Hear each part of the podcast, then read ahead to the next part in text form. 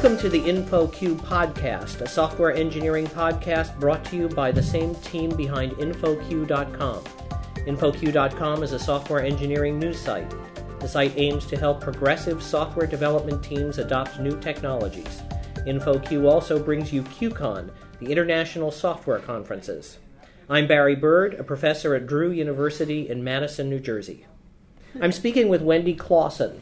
Wendy has over a decade of experience immersed in development and championing agile practices. She coaches technology leaders to manage effectively, respond reasonably, and navigate the choppy waters of business. Wendy, welcome to the InfoQ podcast. Thank you. Thank you for having me. Your, ta- your title is Technologist Coach. How does technology influence your coaching? It's more the domain of expertise that I coach in. So I don't coach the technology, I coach the people using technology software developers, CTOs, program managers. So the fact that you speak their language, understand their language, understand the kinds of things that they've done mm-hmm. is important to your work. Very much so. In what ways does it help? Well, it helps because software is a very abstract experience. Creating it, using it, it doesn't even really live in the physical world when you think about it. I mean, it's on hard drives, right? But it's just ones and zeros. And so it can be very difficult to communicate ideas about software, either the experience of using it or the creation of it, um, to people outside of the software world. We live in a world where people manage other people, and the people who are doing some of the managing don't have experience doing the kinds of things that the people that they manage do. It's a scary world. Is that a problem? well, I think it's possible, and I've seen people in that position do their job well when you think of your job as a service leadership job. It's your job to facilitate, it's your job to trust, it's your job to understand what people are saying. Um, without the background, though, that trust is hard to keep around because a lot of things can get lost in translation. What brought you from technology to coaching? Um, I was a software developer um, and uh, a mom. I had a, a, young baby and I was diagnosed with cancer. Um, I did treatment for about a year, but statistics were not on my side. So I uh, kind of retired my keyboard, replaced it with a yoga mat to try to figure out how to find health. Um, and in doing that, I learned a lot of practices that actually I thought could really help software development. And I was also trained in executive coaching, so I kind of brought them back together, integrating the mindful practices with executive coaching and software development. So tell me about the kinds of practices that you that you profess. Me personally? Yes. For myself or for teams? For teams. For teams. Um, or both. Well, I'm like really hardcore into it um, because, well, my life depended on really adopting some of these practices. Uh, but for teams, maybe uh, some meditation for individuals, depending on how open they are into it, how much they want it. Uh, nonviolent communication, I'm a big fan of. I think it really helps clear up communication, simplify. So those are the two the two big ones. Um, I uh, think that there's a lot to learn in the psychology of parenting and in understanding what impacts us as children. Because we're we're like walking around we're adults we're cooked and a lot of the junk that we're carrying around has to do with our childhood. So when you understand the kind of junk people pick up in their childhood you can relate to them a little bit better. You see them in their adults. Do you find that managers and or developers are open to hearing about such practices? Yeah. Yeah even more and more so as time goes on I think we live in a world of a lot of overwhelm. And as software needs to be built faster, and like you said, there's people who just don't understand it asking for it, people are frustrated. We don't really get to necessarily work the way we want to work. We're not necessarily respected the way we should be respected. Um, and there's uh, a lot of challenges around trust, I find, between business and development. But I think of challenges around trust as stemming from the fact that business wants things done, they want it done now, they want it done cheaply. Sure. I'm wondering how things like mindful meditation, mindful work, um, fit into the business mentality or fit into the traditional business mentality? Well, a mindful work, a lot of businesses are adopting it these days, like to add to the practice. Um, but even a few minutes a day of meditation can help you be less reactive. So even if you are not the person on the end of saying what I call impending doom of we need it now or else the world's going to explode, you are not as triggered by that impending doom. So, impending doom, in my opinion, should be met with a risk analysis. Like, okay, what's going on? What's at risk? What are the chances of it being, of it happening? And what kind of impact is it going to have on the business? So then I can speak to this person and understand why they're freaking out. And 90% of the time, their freak out calms down because when you look at these facts, it's like, okay, the world's not exploding. I've lived in a world where the world is exploding, and most of the time in our lives, we're not in that world. Are there people who resist the kinds of things that you have to offer? Oh, yeah. And how do you deal with that? Not take it personally. You know, you have to meet people where we are. There's this idea of the next adjacent path, which is I'm here in the circle over here, and I want to get to point B. And between A and B, there's many different blocks to go through, right? So I can't just jump to B. A lot of us try to jump to B, and then we usually fall on our face and sometimes end up even back before where we were. So you need to recognize where a person is and try to meet them where they are and just bring them up a notch. So let's let's try to invent here a, a typical scenario. I don't want to bust any any confidential information about anybody, but what kind of a problem might an organization have? How would they approach you? How would you decide whether or not you wanted to work with them? And when you did decide to work with them, how would you try to sort out their problems? Who would you meet with? What kinds of things might you offer? Uh, so typically, people come to me when their teams are pretty poorly performing. Um, there could be conflicts. There's not a lot of happy faces. Um, sometimes people come before then but usually it's like if you're going to get into mindful stuff it's like you you've tried everything else just like me when i got sick it was like the western side of the world wasn't giving me what i needed so i needed to go out of my comfort zone so the same thing you know you, you have to be at the point where you're ready to get out of your comfort zone to um, take on some of these practices and not all of them are, are like crazy it's like i'm not like I, I don't go in there and i'm like oh, like, come on, everyone, let's imagine the sun. And I've done that before, but usually it's a lot more uh, subversive. okay, in what way? Um, sometimes just having a calm presence, being present with the person in communication, asking them questions in a way that helps them discover something in themselves is all you really need to do. And that's like coaching one on one, like asking the right questions. But there's more than just asking the right questions, it's the experience of love, having someone talk to you and being able to share things and not be received in judgment. It's something we don't receive very often in our lives. Are there some teams that you find impossible to fix? Yes, it's not my job to fix them. I can't fix them. The only person who could fix them are the people inside the team. So are there are there some teams that you find do not fix themselves. Of course, yeah. We're comfortable being uncomfortable. The vast majority of people and teams want to remain in the state that they're in, in their comfort zone. So a lot of times you go in and people they don't want to change. They don't want to see the things and they're not interested, and that's okay. So I hate to assign no, I'm going to say I hate to assign percentages. I'd love to assign percentages.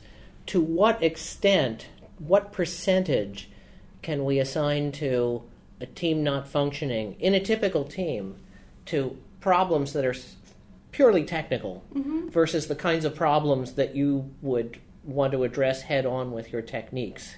I don't think those are mutually exclusive. Okay. I think the vast majority of problems we have, even if they seem technical in nature, have to do with outside experiences. Like, sure, maybe you have a team of junior developers who don't know what they're doing, and so they've created a lot of debt. But chances are you have a team of developers who do know what they're doing, and the debt got created for a reason, not because they don't want to do a good job. And not necessarily because people are just, you know, throwing stuff down their throat. There's a lot of possibilities to create that place where you create code that's making bugs all the time, or there's some conflict between product and development What about conflicts between people? Do you encounter that often? Yeah, people have conflicts. So, can you divulge those secrets? What are some of the most annoying things that people can do at work to be unproductive or help their team members be unproductive? Well, I think that attachment, of course. I remember when I first um, was starting to recover from treatment and I was reading about all kinds of spiritual philosophies and I was reading about Buddhism. And I was like, you know, Buddhism is a lot like agile development because it's, it's, in a way, agile development is hard because you're like a, a colony of ants.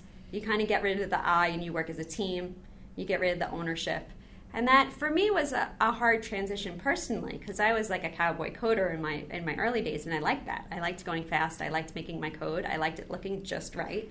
And then opening to team ownership, you have to let so much of that go. You have to have trust that it's going to go the way it needs to go because everyone is trying to do the, the right thing. Do you miss coding? I don't know.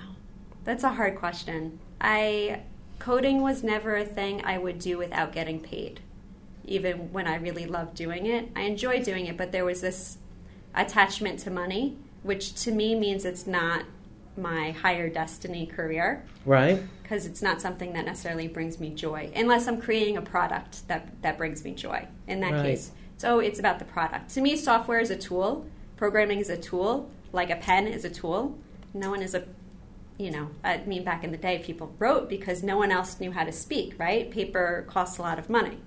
And so perhaps one day programmers won't exist either because it's just it gets done. AI does it, or just everyone knows how to program. I don't know what it is. But right now, we're, we're the experts in how to create software. One of the things you mentioned in the write up for your talk here at QCon is algorithmic approach to communicating. Can you tell me something about that? Sure. So the algorithmic approach to communicating is um, not so much about sentence structure, although in the talk we're going to call, talk about word smells. We have code smells where we can see something's going on, it's not adhering to best practices. And so there's certain phrases we use in our language that also are putting a veil over reality. They're going to create miscommunication and conflict. And so you can change your wording, but the way we speak, we've been programmed to speak that way. We've been speaking this way our entire lives. So it doesn't just change overnight. I need to actually become conscious in my word. Every sentence needs to be a form of meditation in a way. But who has time to do that? Right. Yeah, so the algorithmic approach actually has more to do with okay, how do we create new habits around our speaking so that we can stop saying these things and embrace these other ways of speaking? So now I have two follow up questions. One of them is what are some of the terrible things that we say? Or what are some of the things that we say that, that we say terribly? And the other is how do we fix it? Um, so you fix it with practice, with changing. Like I said, we've been speaking this way. We have habits formed in our brain, right? We have our frontal ro- lobe, which is our, our brain of consciousness and decision making, and then we have our reptilian brain. And when our amygdala goes off, we're in our reptilian brain, which is most of the time we're on automatic pilot. And so we need to make it so our automatic pilot actually is speaking with these terms. And so that was part two of the question. You asked two questions at once. I'm telling you backwards. So, the part one what are some things that we say that um, create conflict or miscommunication? And a big one is the word should. I call it should shame. So the word should implies judgment. When you say should in the past, in your own head, how do you feel? I should have done this. Terrible. Terrible, right? Right. That creates depression. It doesn't let you move forward. I should have done that. You change that word around to say, I could have done that. What happens? Um, still feel guilty. Yeah. I'm, I think I'd feel better if I said to myself, "I can do this next time." You or can I do it can, next time. I will. I will do it differently. Yeah, next time I could have and I didn't. Yeah. Next time I'll do it differently. The should gets us stuck. And the same thing when we look at should outside of ourselves. That person should be doing this. That person should be doing that. Drive you crazy. Driving yourself crazy over something you have no control over. That person could be doing this. When we say could, then suddenly it's like, but why aren't they? It's a choice. It's all about choice. When we lose our choice, we lose our free will. Mhm. That that creates just lack of hope. That takes away everything. So, what are some of the other things that we need to? What are some other words that evoke this? No, I'm what I'm hearing is a notion of accusation. You should have done it this way. Yeah. What are what are some other things to avoid saying? There's well, um, I feel like. So we say I feel like all the time. Now, by the way, in the '60s, that's exactly what they told us to say. I feel like. Well, I feel instead of this is the way it is or this is the way you Mm-hmm. are, and so on. Well, sure, putting that's taking away judgment. You want to put things on yourself, but ninety percent or more of the time, when you say I feel X, you're not saying an emotion. I feel rejected. What is rejected? Rejected is a letter you get in the mail from college saying you didn't get in. Rejected is a lover standing you up. Rejected is someone telling you no. Okay. But rejected is putting a judgment on someone else's activity. I'm rejected because someone behaved a different way. Well, the way that we were told this story, again, I'm referring back to Mm-hmm. the human potential movement in the 60s, was that if instead of saying you're a so and so type person, you say, I feel such and such. Mm-hmm. Yeah, so By I- your behavior, it's putting the it's it's, It's putting it on you. So you're you're a step up, but we're going to evolve further now, Okay, right? okay. We're taking it away from you. We're putting it on me. Yeah. But I don't feel rejected. I'm heartbroken. Okay, You know, if you have a real feeling, you could just say, "I am. I am sad. I am happy. okay, I am anxious." all right, I am rejected. When you're rejected, you may be anxious. Mhm. But when I'm rejected, I'm heartbroken. okay, So there's a problem because I'll say rejected, but you're not going to give me the response I need. You're not going to be able to give me empathy in the way that will fulfill my needs because your empathy of rejection is different than my empathy of rejection. okay, So that's problem one with the I feel. The second problem with the I feel is putting judgment over someone else's actions. And a lot of times we'll treat them that way. I feel rejected because you didn't pick up my phone call. I'm going to treat you like you rejected me. Where you may have been doing a podcast, had nothing to do with me. in the write up for your talk for this conference, you mentioned authenticity in communication. Mm-hmm. Doesn't authenticity conflict with having an approach? And uh, I'm making air quotes as I say the word approach. Yeah. What do you Um, think? Well, I have two separate answers for this question. So the first answer I already gave, which is this is more about how we're going to change our habits to make this automatic. So it's it's not so much algorithmic in the words we're saying. Yeah. A little bit, but I think the um, the interesting thing, this is the other side to that answer, is nonviolent communication is where a lot of these smells come from. Um, so and when you start to do nonviolent communication, or if you've talked to someone who does it, they seem very robotic in the way they're speaking because they're trying to be conscious in their words and they're using words they're not usually used to using or comfortable with.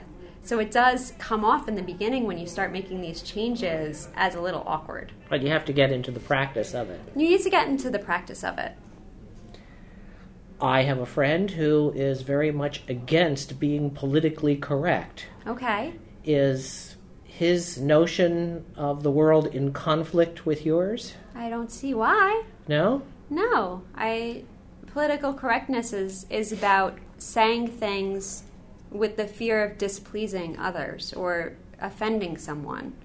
Um, where I think our word is a powerful tool. You know, in a single word, you can elevate a population or you can destroy a friendship.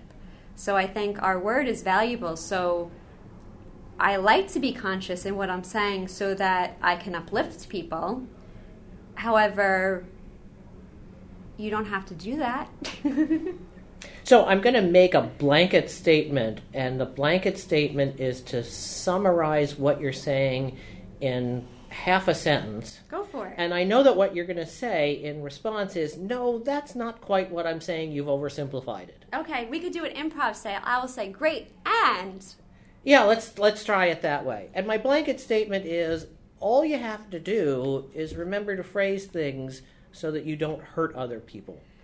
So that you don't hurt, so that you don't jostle, so that you don't offend your team makers. I'm sure that what I'm saying is oversimplifying your case. Please tell me how. Okay. So it's really, if we're going to turn it back, it's all about you, right? We hurt other people in our communication. Well, sometimes we could just be mean, or sometimes we can be manipulative. Um, but a lot of times it's because we trigger something in them. We say something that triggers an emotional response in them. And so this is about avoiding phrases, phrases that trigger responses and also trying to use language that will just help people understand you. Something that's universal for people is feelings. We've all felt sad. And needs. Sometimes we need to be acknowledged. We need love. We need connection. We need community. And so when we can talk in a way so that we're at this level, like the heart level, where we're really trying to connect with those things and not how we got there, that's like the mind level, we can communicate more clearly. Do good prose and good software have anything in common? Yeah, yeah, simplicity is divinity. So, simplicity in code is where someone can look at your code and understand your intention. They can understand the contracts and responsibilities and understand what's going to happen when they make a change. The same thing in communication in real life. It is if someone can understand what is your intention, what are your contracts, what are your responsibilities. So when we can get to the simplicity of understanding someone else, that's where you know magic can happen. What are some of the kinds of things that people do to make their communication more complicated, less understandable? Well, any of these smells, like as soon as you add judgment, as soon as you're de- like as soon as you're adding layers on top of your underlying needs, feelings, and observations, you're adding your own stuff inside your head or inside your heart that no one can see. So that's where it starts getting complicated. You're, you're a black box. We don't think of ourselves as black boxes. Sometimes we think like, "Oh, I can't believe they said that to me when I'm upset." But did you tell anyone you're upset?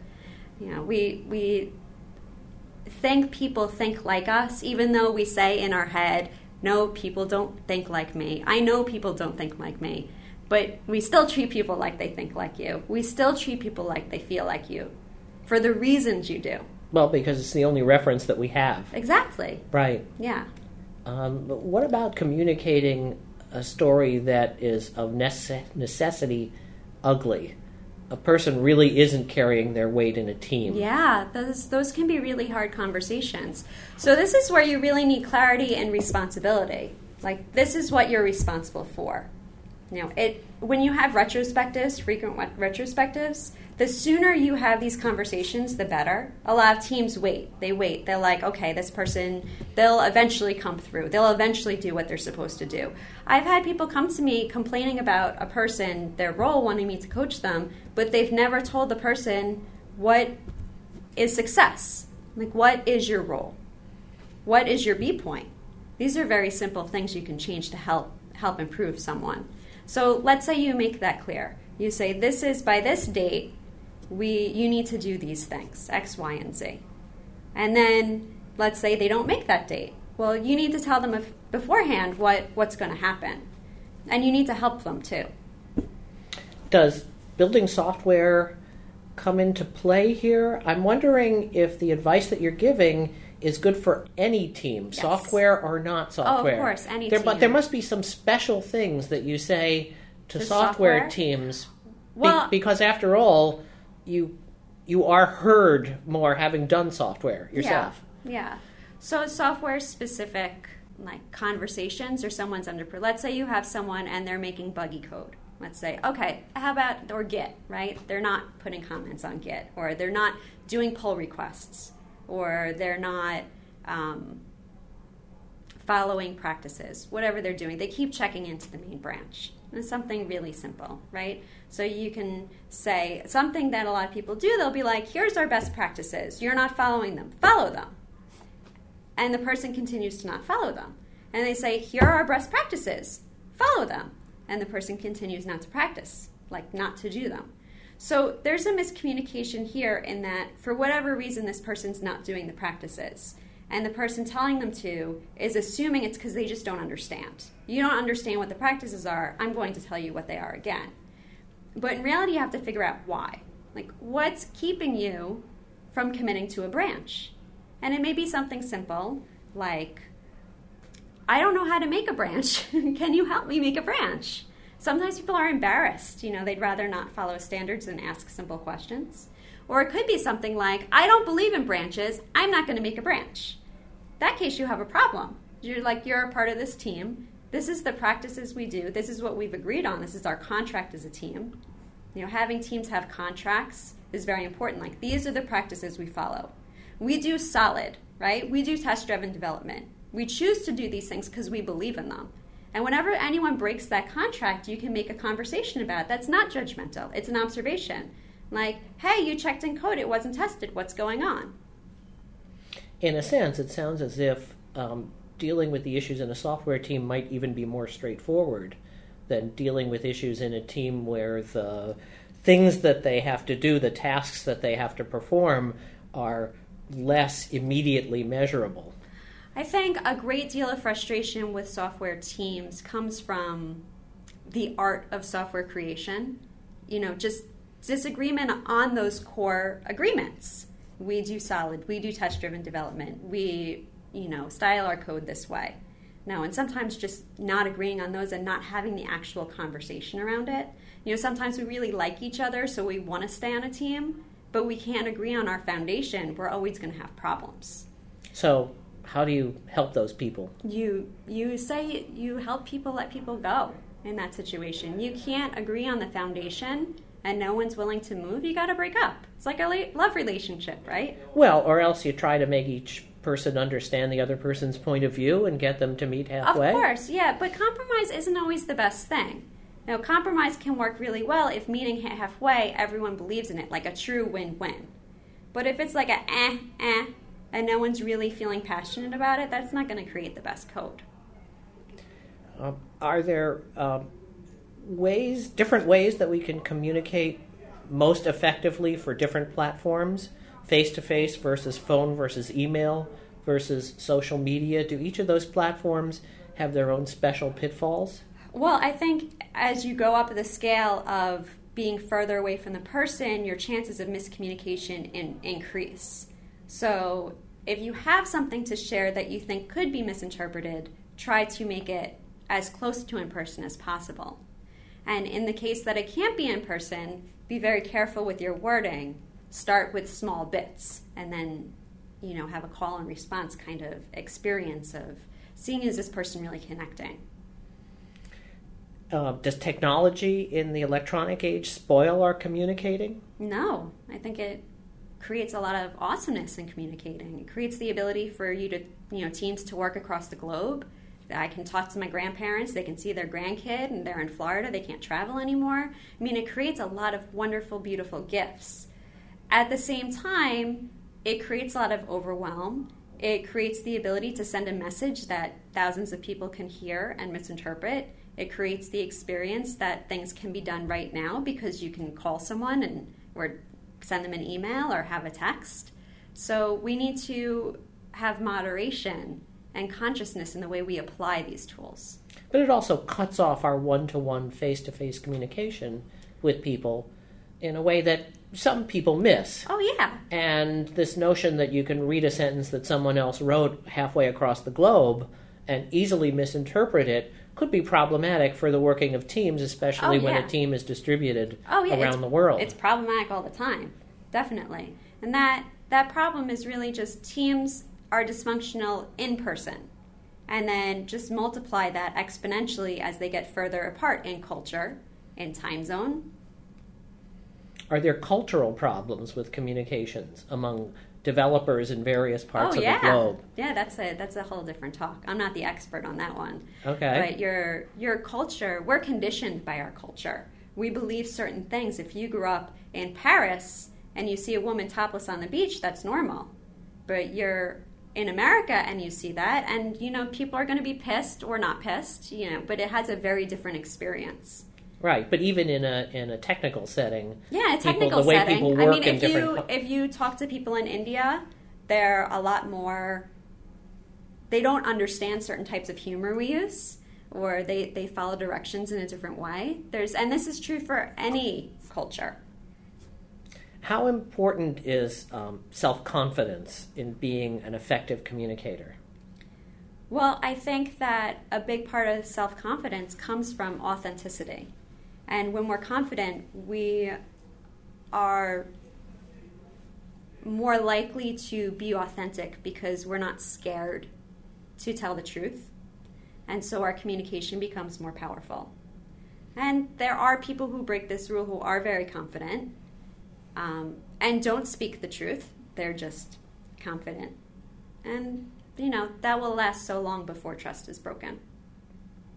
Can a developer be productive without being a good communicator? Yeah, I think it depends on your definition of productivity.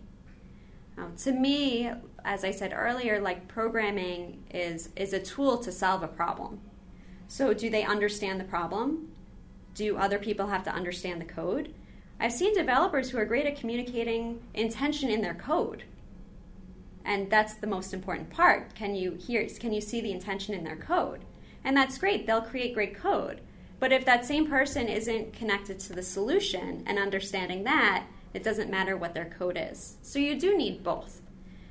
But it's always possible for them to be on a team where other people on the team are really great at understanding the solution. And then they work together. Uh, you've been a champion of agile practices. Um, is a good communicator necessarily agile in one way or another? No, No. definitely not. No, I think that agile practices rely on good communication. You need to be communicating with the product owner, you need to be communicating with each other for team ownership, you need to be communicating to continually evolve, talk about what's going right, what's going wrong. Um, but these are not exclusive to Agile. You could be in a waterfall environment and communicate. I would even say with waterfall, it's super important to communicate because otherwise you're going to get the wrong thing built. I wasn't talking about, strictly speaking, agile in the technical sense versus Ah. waterfall in the technical sense.